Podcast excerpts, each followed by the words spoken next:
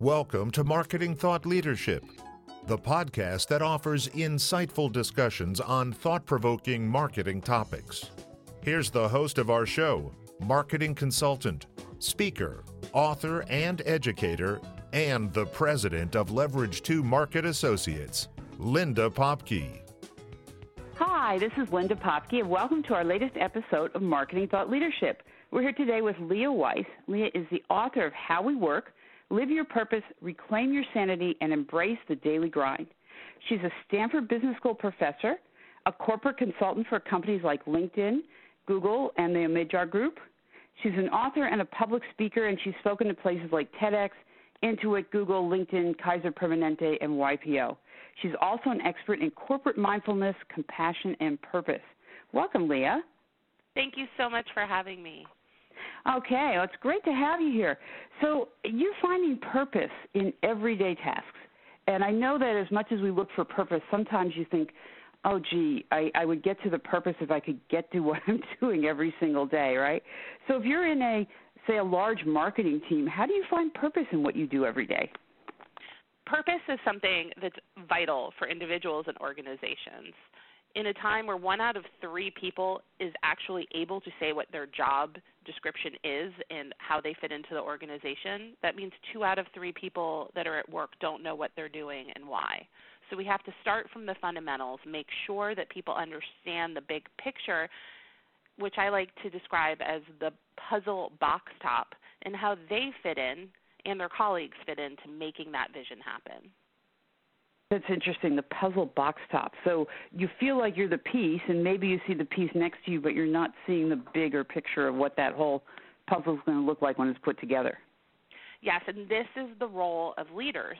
And we don't have to be the top layer of the org chart to be able to be a person that's continually helping connect up the day to day activities and whatever sprint we're on with our team and ourselves with this bigger picture. And when we are more able to do that, then we become recognized as an effective leader. When we're able to connect up the mundane, let's get this thing done because it's what we've said we would do this quarter with our bigger goals, that's when we pull out the engagement and the passion in the people around us. But we need to start with finding that ourselves in our own clarity and in our own approach to our work. Well, that's interesting because we can't help others until we help ourselves, right? And if if we're one of those two out of three that doesn't know what our purpose is, how can we help the people who work for us? So it's it, it's kind of it's not starting from the top and waiting for things to come down, but kind of looking at what's around you what you can impact.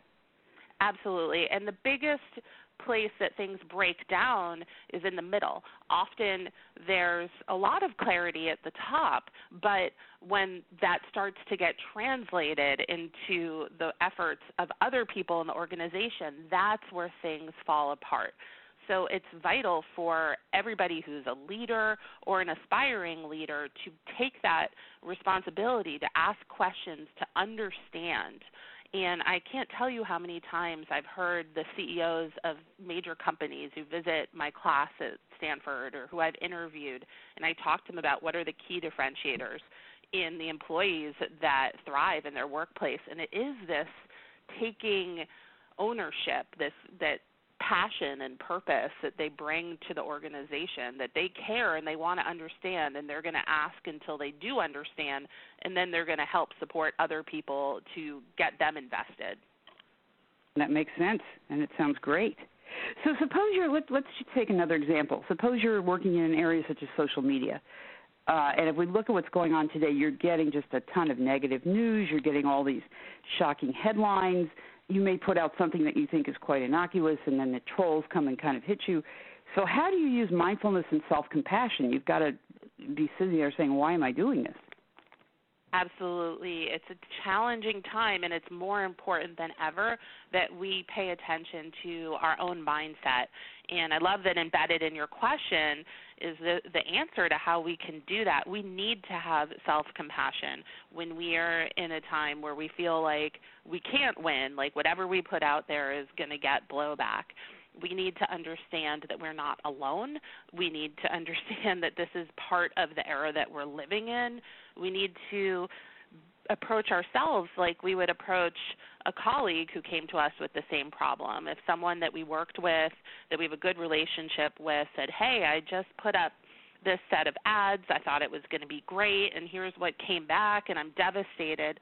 Think about the attitude you'd respond to them with, think about the coaching you'd offer them, then turn that in towards yourself because I can't tell you how high the rates of self criticism are and how debilitating that is for us. That the people who are the most resilient, who can actually embody that fail fast, learn from failure um, attitude, they have this ability to be compassionate to themselves, to, to recognize I had this thing happen and it felt terrible, but I'm going to learn from it and I'm going to seek support and I'm going to move forward. That's the way that we need to approach it. No, it's really interesting because I think a lot of us think, gee, we've got to work with everyone else. If you're a manager, you've got to worry about the people below you. Maybe you've got to worry about your, your management above you. And I think you're right. I think too many times we don't take the time to to be nice to ourselves. We're nice to everyone else around us, and we kind of take a lot of this uh, criticism internally and and and um, take it to heart for ourselves.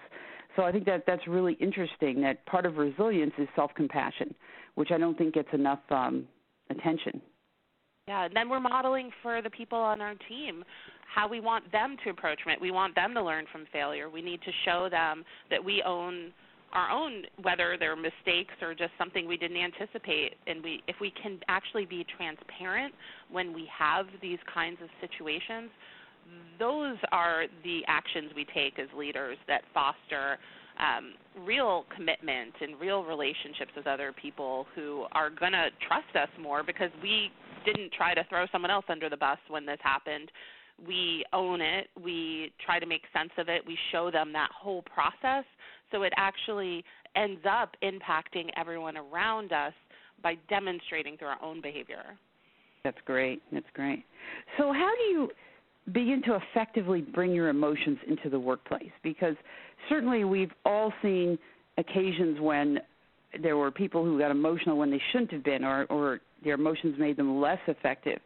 But how do you do that and still kind of maintain an effective environment around you? So, the key thing to keep in mind is that emotions are physical. Emotions are our body's way of understanding our environment and whether we're safe or unsafe. unsafe. Emotions are physical. They're our body's way of understanding whether we're safe or unsafe in our environment. So we can't, nor would we want to get rid of them. The thing that we need to do is learn to work with them effectively. And the problem is that many of us in the workplace have been taught that we should suppress our emotions. We should not show what we're feeling. We should not be feeling anything, which is highly problematic because then we become like a balloon that's being poked in at one side. We're going to poke out in another place or we're going to burst, and neither yep. of those are good outcomes. So, what we want to do is learn the skills of understanding that we can't get rid of our emotions. We don't want to get rid of them. We need to have emotional intelligence, which means that the first step of that is emotional narration or our ability to know as we're working, I'm triggered, I'm afraid, I'm angry. Um, which sounds simple, but it's not that easy to do. And then as we get better at that, developing our communication skills so that we're not suppressing, so that we're working with things in a way that um, that is productive, so we can express with candor what's happening in a way that's also appropriate. And I think for many people, they don't have a, a, clear sense of what that would look like. So we picture either my two options are stuffing it or throwing a chair at the wall, and there's a big range in the middle between those. And I think this is really important because, in light of the recent progress, huge progress that's been made on the Me Too front, I think there are people who are, first of all, in some in some instances, being encouraged to talk about things that happen. But there are also other people saying, "Whoa, I, I, I've got to be very careful. I've got to keep all my emotions suppressed because I don't want to be misunderstood, or I don't want um, to appear that I'm doing something that's inappropriate. So I need to I need to stay more buttoned up. So in this type of environment, you see this as becoming kind of more of an issue that there are things that have to be we we have to give people more of a direction as to how they use their emotions effectively. And I think a big piece of this is that this is where mindfulness plays in, and not just mindfulness of what I'm feeling, but mindfulness of what's going on in the room. If mm-hmm. we are distracted or if we're preoccupied, we don't recognize the signals that other people around us are uncomfortable. If we can be present and aware of what's in the room, there's often cues when there's um, elements of a discussion that are not working for people. There, there will be body language. The question is, will we pick up on it? And it's our job to, as managers. Um, as leaders to be aware of what is in the room, our own emotions, but also indicators of other people having um, reactions. And you know, the best leaders are people who can ask the right question, um, who can at the right time. It doesn't mean putting someone on the spot in a 20 person meeting, but it means being aware if one of your employees' behavior is changing, they're becoming withdrawn, um, they're not speaking up when they usually do. You want to notice this, you want to ask them how they're doing, what's going on, if they need any support because if you ignore this over time, this is what creates the kind of psychological lack of safety or toxic environment where people are really disconnected from the discomfort of others, and that breeds the kind of behaviors that are coming to light now. I think that's so important, and, and really, and, and, and I think the other thing that, that's a little more difficult too is we do so many remote meetings, and uh, and so we might be on Zoom or Skype or or whatever. Uh, and so, how do we pick up some of those cues when it's kind of two dimensional? You're not physically in the room, but you've got someone on the other end of a device. I think we need to be more basic in the questions we're asking and more intentional in the check ins um, that we have when we ask people how they're doing. Um, that when we hear someone isn't speaking, we acknowledge it. Um, we need to be more, not less attentive because we're missing so much information by not being in the same room. And then the other thing I would say is we need to be really attentive to the opportunities we do have in person. And this has been a place I think a lot of the savvy organizations are really making good use of their off offsites. There was an era right. when it was, you know, offsites were about paint guns and now I think the smart organizations like this is the kind of context I'm invited in to do work with teams because they realize that this engineering team is spread all over the world or this marketing team is all over the world and they have a weekend together. They need to use that time to really forge important collaborative, purposeful, compassionate relationships that they will then carry back when they disperse around the world. Exactly, exactly. So, can you tell us? Can you give us maybe just one or two soft skills that that would be really important um, to develop first in these type of environments? And because it can sound so overwhelming, we need to be mindful, we need to be aware. But what are one or two things we can do to start developing these types of competencies? Yes.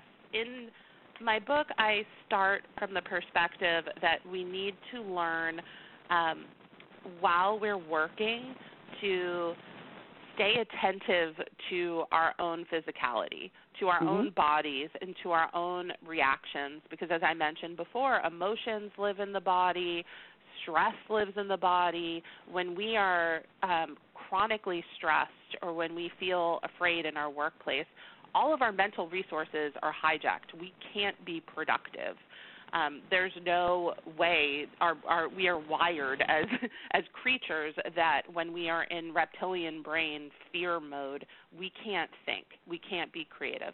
So we need to start with the fundamentals of knowing what we're feeling, tending to emotional intelligence.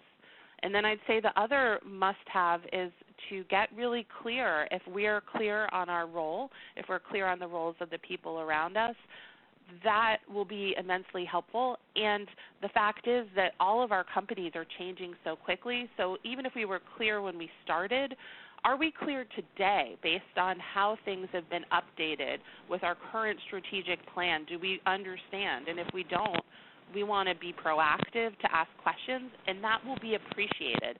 That will be valued by um, leadership. That's something that you shouldn't be afraid to do. You've got to just step up and start doing it. That sounds wonderful. That's excellent.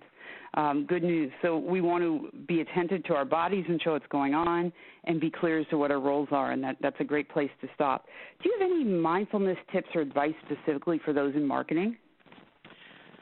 I think that one of the most interesting pieces of mindfulness is relevant um, to people in marketing, which is that we are our perceptions are so subjective, and the more clear we are with our mindfulness practice about how our interpretations are built, uh, the better we can serve the people that we are working for. So one of the really, to use the research term, um, one of the skills that mindfulness practice gives us is empathic accuracy, meaning I read other people mm. correctly. So I would in, recognizing when you're in marketing that your own ability to perspective take and to understand and be empathetic um, for the points of view and how to influence them will come directly out of your increased ability to be mindful. That's great advice. This is so fascinating, and we could talk forever, but I know we've, uh, we, there's just so much in your book to cover. So, if people wanted to learn more and find out about this, where would they go? The best place to stay connected is through my website, Leah Weiss PhD, and I've got a newsletter you can sign up for where I share the most recent research and little chunks so that they're accessible, um, and you can find a lot of articles and research and videos um, on the website. That's fantastic. We've been talking with Leah Weiss. She's the author of How We Work Live Your Purpose, Reclaim Your Sanity, and Embrace the Daily Grind. Thank you so much, Leah. It's been wonderful to have you here discussing this. Thanks for having me. It's been a great pleasure. This is Linda Popky. Until next time, thank you for listening to Marketing Thought Leadership. We hope you enjoyed this edition of Marketing Thought Leadership, brought to you by Leverage 2 Market Associates. If you'd like to find out how powerful marketing results can transform your organization, contact us at www.leverage2market.com.